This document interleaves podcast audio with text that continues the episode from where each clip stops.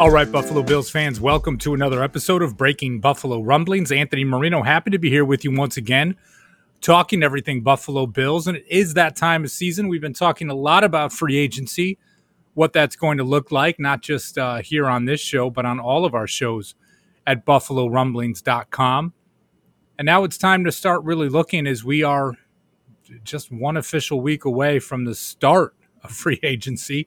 Of course, the legal tampering period starts on Monday, the 15th, and a lot of activity taking place across the NFL at this time. As we can here at BuffaloRumblings.com, we will jump in with different podcasts as, as moves are made and depending on how big those moves are. Um, obviously, we did a breaking podcast for the extension for Micah Hyde. Um, we did not do one for Andre Smith and him signing a two year uh, deal with the Bills valued at around $3 million. No real specifics yet at this time on the guarantees for his contract. But as we have news, we will jump on where we can. Maybe it'll be myself. Maybe it'll be uh, Bruce Nolan. Maybe Matt Warren, Jay Spence the King. Who, who, knows, right? Whoever might be around, or a few of us might jump in together. Um, I do remember in the past it was uh, when Tre'Davious White signed his extension. Uh, Bruce Nolan and I jumped on together, and the details were coming on as we were recording. That was uh, incredibly fun as we took care of that last season, and uh, and would love to to do some more of those in the coming days. Um, some breaking news this morning, and recording this right now early on Tuesday morning, so you know there could be additional updates that come throughout the day. Ian Rapoport um, from NFL Network reporting Bills center Mitch Morse cut his salary by nearly $2 million to stay in Buffalo. So we knew that this was one of those pieces, right? That maybe, maybe Mitch Morse was one of those candidates that could have been cut by the Buffalo Bills um, if they were looking to free up some space. We know that they are going to have to make some moves um, to, to be able to sign draft picks, to be able to do things in free agency. Really, what that is leading to is him taking a, a cut for the 2021 season. No word yet on what that could mean on the future years of his deal. He is signed through 2022. But looking at this right now, he has a cap hit this year of around $11.4 million. If that is something that brings him around to nine and a half, he has a base salary of $7.3 million and a signing bonus of 1.7 um, he's got an option bonus of almost 1.9. So more details to come, but really uh, what I would call one of the first dominoes for the Buffalo Bills and saving some dollars as it relates to the salary cap and what they can do this upcoming season. Now, that was not the the topic of, of this podcast, although the timing worked out that I jumped online and, and saw that real quick and could share that with each of you. Um, but today I want to talk with Bills fans about something we're not, uh, I feel like we used to be okay with in the past, but as of late has not been our strong suit, and that is having some patience. And uh, I find myself to be a little guilty of this at times as we come off a 13 and 3 regular season, two wins in the playoffs, uh, making it to the AFC championship game, right? You feel that that Super Bowl window is open for the team right now. So when you look to the draft, more importantly, when you look to free agency and you talk about team needs, um, it's not always easy to be patient. I don't always find myself being patient, right? I'll get in conversations with others on Twitter, or I'll even be talking about things on this podcast. I'll have different things I'll propose in the articles I do at uh, at Rumblings. Right, you can check them out either Mock Draft Monday, but more specifically, Mocking the Bills, where we do different mock draft scenarios each week as we go through all of this, we've got to have a little bit of patience with our young players. And I think I've seen this most notably around um, four guys on the Bills that fans have not shown a lot of patience with. Again, I include myself with some of these folks. Um, and, and, the four guys really are tied to that 2019 draft class, right? Ed Oliver, former first round pick, Cody Ford taken in the second round, and then Devin Singletary and Dawson Knox in the third. To a lesser extent, I could include Zach Moss and AJ Epenesa in this, but I, I think fans have a little bit more patience with these guys than they do the other four. And it's hard, right? Because you don't want to be patient. you, you feel that man, the Bills are so close to returning to the Super Bowl, and if you get to the Super Bowl, the the thought of winning a Super Bowl, right? It kind of boggles my mind just a bit when you think of where the team was before Sean McDermott and Brandon Beane came in. But lately, I've heard fans be a little bit impatient, especially as it comes to some draft picks, especially to that 2019 class, and what that means for the Bills. Now, I say this, right? Here are four players in their second year with the Bills that you could argue that none of the four took a step up, right? I think that is safe to say. Um, all showed flashes as rookies, all showed promise that they were, um, you know, maybe fans were a little bit more down on Cody Ford his rookie year, but I think it's safe enough to say, right, that all four showed promise. And all four maybe had a dip in their sophomore season for a number of different reasons. Um, and I think if we go through, you can say, oh, that's making excuses. I, I don't really know if it's making excuses, but let's just talk through some of those real quick. Ed Oliver, forced to play out of position in many situations, even lining up at one tech uh, far too often because the Bills just did not have someone that could fill that spot in the absence of Star Lotulelei. Um, you did not see production from either his defensive tackle that was there with him, whether it be uh, Butler or Harrison Phillips, just just not able to play up to that that level and forcing him out of position more than than needed to. Uh, Cody Ford, after spending most of his time at right tackle as a rookie, made the switch to left guard before he was injured midway through the season. Um, he was then replaced by Ike Boettger but you know, with that Ford, I, have talked about it before, right? I don't like seeing him bounce around all over the place. Give him a spot on the offensive line, and we'll get into that just a little bit. But the injury cut his season short, right? But Cody Ford looked like he was entrenched at the starter at left guard at the time. Um, Devin Singletary um, certainly did not have as productive a season as a sophomore as he did in his rookie year. Um, much more splitting carries when it came to you know time with Zach Moss. The Bills focusing much more on the pass game than on the run game, and finally Dawson Knox, who you know that tight end position, that room was kind of called out, put on blast a little bit by Brandon Beane in his year-end press conference. Um, and you had Knox, who was battling some injuries with a concussion, a COVID diagnosis, and uh, again, showing flashes, um, a, a, trusted red zone target of, of Josh Allen, and but just not taking that next step. None of these four guys took that step from year one to year two. On top of all of it, you know, we can say, well, you didn't have the OTAs, you didn't have that same offseason, you didn't have the same training camp, you didn't have the same preseason all, all of those pieces, right? That if you want to look at them as excuses, you can, or you know, quite factually, you, you did not have those things. You were doing those things over Zoom, and it was certainly a different a different year. And as I look at all of that, I'm not saying that hey, you know, all four of these guys should just be given starting spots, or the Bills should be infinitely patient, or fans should be infinitely patient. But I think we've got to be a little bit patient and I say that because it's very often that you see NFL players have a bit of that slump in their second season, and they have a bit of the second sl- the slump without the COVID nineteen pandemic really changing the way teams do things. You think back, a guy that had a big second season slump was Dion Dawkins, very promising as a left tackle as a rookie, replacing Cordy Glenn his second season. And again, right, there were changes. We knew that Richie Incognito was gone, Eric Wood was forced into retirement. That line was in shambles, and it showed, and it showed with the play of Dion Dawkins to the point going into that 2019 draft, right there. We thought the Bills, if they did not get Ed Oliver, that they were going to draft Jonah Williams out of Alabama, having played under Brian Daboll in the past, and he would come in and be the starting left tackle and that Dion Dawkins would be shifting over to left guard. Here we are, just a couple seasons later, right? Dion Dawkins has signed that um, that contract for himself. When when you think about it, right? Like a, um, I'm trying to think that. I mean, huge contract, four years, $58.3 million, right? Here's a guy that two years ago fans were clamoring to shift him to left guard. So I use that as one example. Another is Tre'Davious White. And, and it's a little bit further back, right? Because he was taken again in 2017.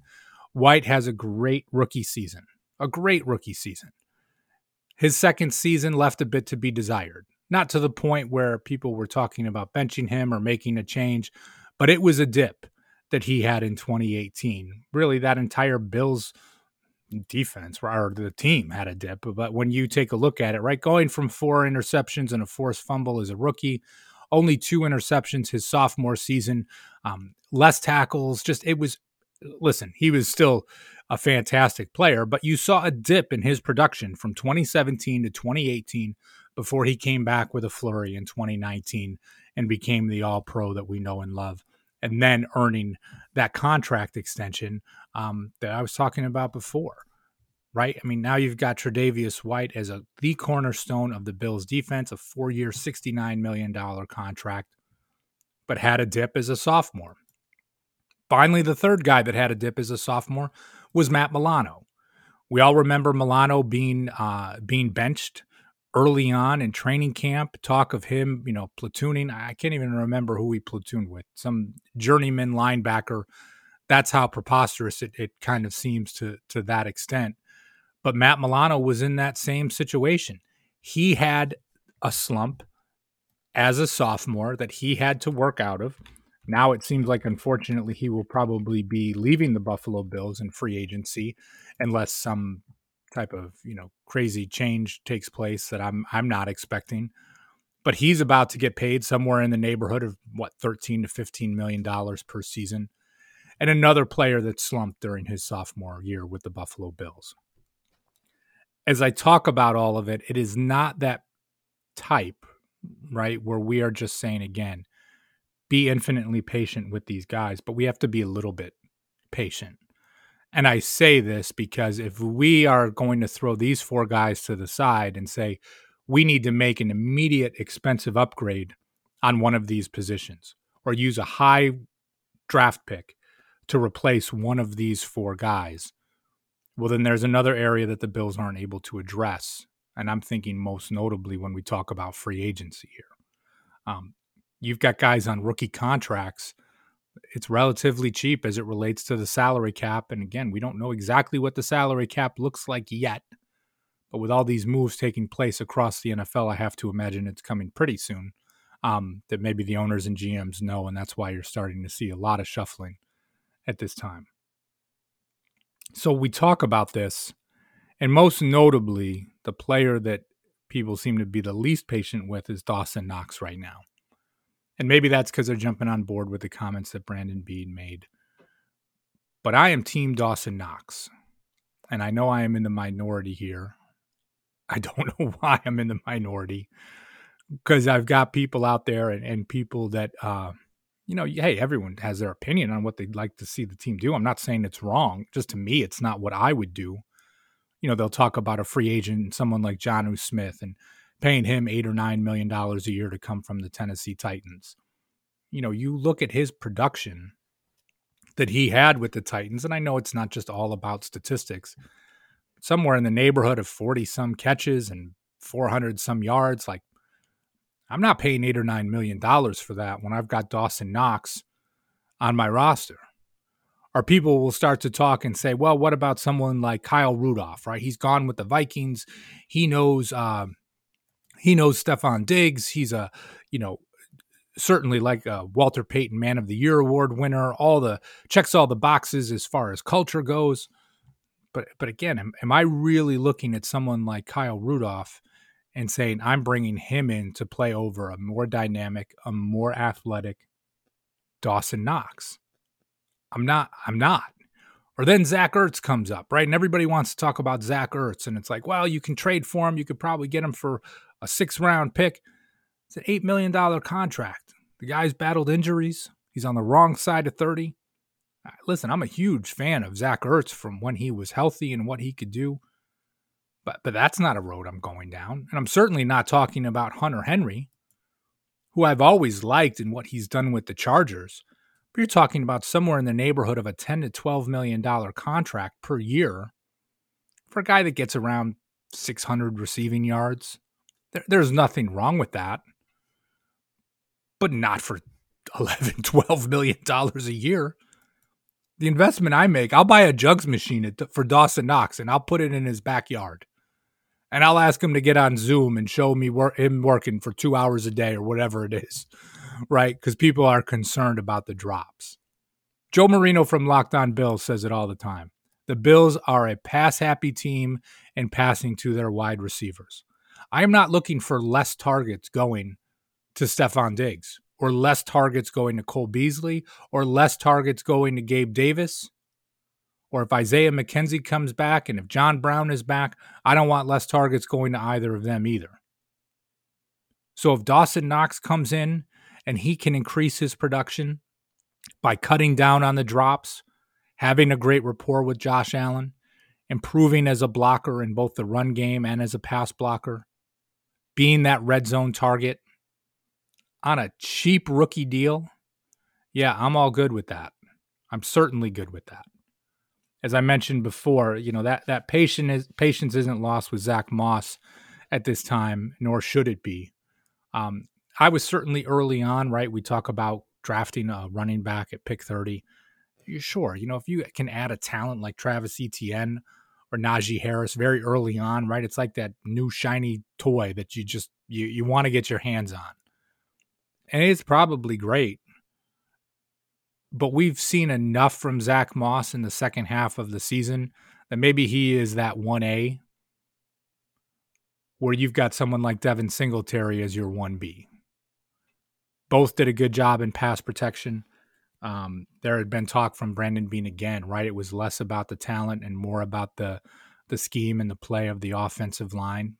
So I'm okay to be a little bit patient with these two guys heading into year two. Because again, I, I want the Bills to run more effectively, not more often. I keep saying it a lot. I might put that on a t shirt or something. Maybe I should call Del Reid at 26 shirts. That would be a little wordy, but you guys get the point.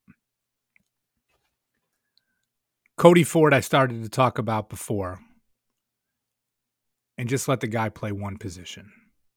You know, we, we talk about the lack of patience there was a lack of patience with Bills fans when he was a rookie playing right tackle because we just wanted him to be this great, solid right tackle, fresh out of college from Oklahoma, step in and be a day one stud. Second round pick, we expected to step in and be a day one stud. Yeah, it, do- it doesn't work that way. It just doesn't work that way. You know, we'll have patience with Josh Allen from year one to year two, or we'll, you know, say like, hey, he's got to work through some pieces. That's fine But you should have some patience with Cody Ford as well. I don't know what his best position is, if it's guard or if it's tackle. I will trust Sean McDermott and the staff. And this just isn't a blind, you know, trust the process, blah, blah, blah. I know absolutely nothing about offensive line play.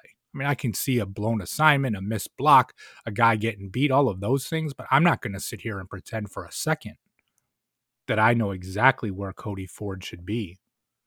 Now, I'll talk about some consistency. And if you make a decision that he is a guard, then have him play guard and coach him to be the best guard he can be. If you decide that he is going to be right tackle, then put him at right tackle and develop him as best as you can. I look at someone like Cody Ford, and if it were me, right, just from a mindset and coaching standpoint, it would be okay, look at Dion Dawkins' offseason after his sophomore year, and what's the version of that that is going to work for Cody Ford because we've got a, a, leader, a captain on the team, a leader on the offensive line that has been in a similar type of position before and use that as a blueprint for a guy that you invested a second round pick in. And finally, Ed Oliver, right? Ed Oliver was the player I wanted the Bills to take at number nine in the 2019 draft. And as you come through two seasons, I mean, we certainly saw some fantastic flashes in his rookie year. That Thanksgiving Day game against the Cowboys, I will be honest, that I mean had me excited in so many ways of the player that he is and the player he can be. Did I want him to play better during his sophomore season? Of course I did. Everybody did. But when you looked at that play of the defensive line as a whole, the pieces that were missing, the exit of Jordan Phillips and Shaq Lawson, the addition of Butler, Jefferson, and Addison, which honestly, right, none of those three guys hit. You sign those three guys, you're not truly expecting to go three for three. You're hoping to go two for three. You're banking on it. I mean, right, in a worst case scenario, you're thinking only one of the three hits. And really, the Bills went 0 for 3.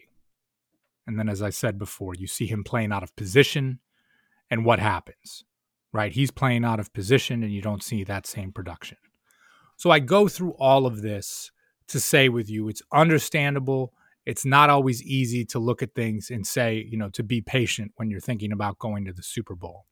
But having some patience from the standpoint with Oliver, Cody Ford, Devin Singletary, and Dawson Knox allows you to have four guys continuing to develop, doing the work this offseason, taking that next step going into year three, which is a critical year, on their rookie contracts that allows you to use your assets in free agency and in the draft to address areas where you don't have that youth on those rookie contracts.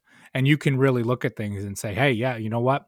We need to add a big name defensive end to pair with Jerry Hughes and AJ Epenesa to get that pass rush that we're lacking. Okay, maybe we do need to bring in someone to replace Matt Milano. What does that look like? Is it someone in free agency? What are we going to do there? Are we going to use one of our draft picks to get somebody that could be a fit? Right? We talk about guys like Jabril Cox, Zaven Collins, Nick Bolton, you know, what and I know they're not all in the Milano mold, but you, you get what I'm saying, right? The depth that could be there around pick 30 and who would be an option for the Bills. Or what about cornerback two? Right? You've seen it through four years what the the ceiling probably is with Levi Wallace. So what are the Bills going to do there? You know, use those assets that you have, not to upgrade where you have four incredibly talented players that have shown what they can do, not with the consistency that we want yet, but having a little bit of patience going into year three where you can address those those true needs. And we'll talk about cornerback, defensive end, linebacker, and the Bills have the assets that they can do that. All right, I think that's enough of a soapbox rant for me today. I always appreciate you guys tuning in. Um, and hey, if you have not done so yet, make sure you check out the Buffalo Rumblings YouTube page. Um, the content there is picking up. Joe Miller and the Overreaction podcast did a great live show the other night that you can catch by visiting that page. Jay Spence the King doing different pieces. Matt Warren is going to be on. That is going to be something consistent for us each and every week starting on March 14th. Um, you do not want to miss it. It's just more Bills content, especially going with free agency. We are going to hit it hard, and there will be a lot there that you can share. You can interact, you can ask questions live. And from that standpoint, really would love for you guys to be a part of it. So make sure that you hit that subscribe button on YouTube. Make sure you hit the subscribe button wherever you get your podcast.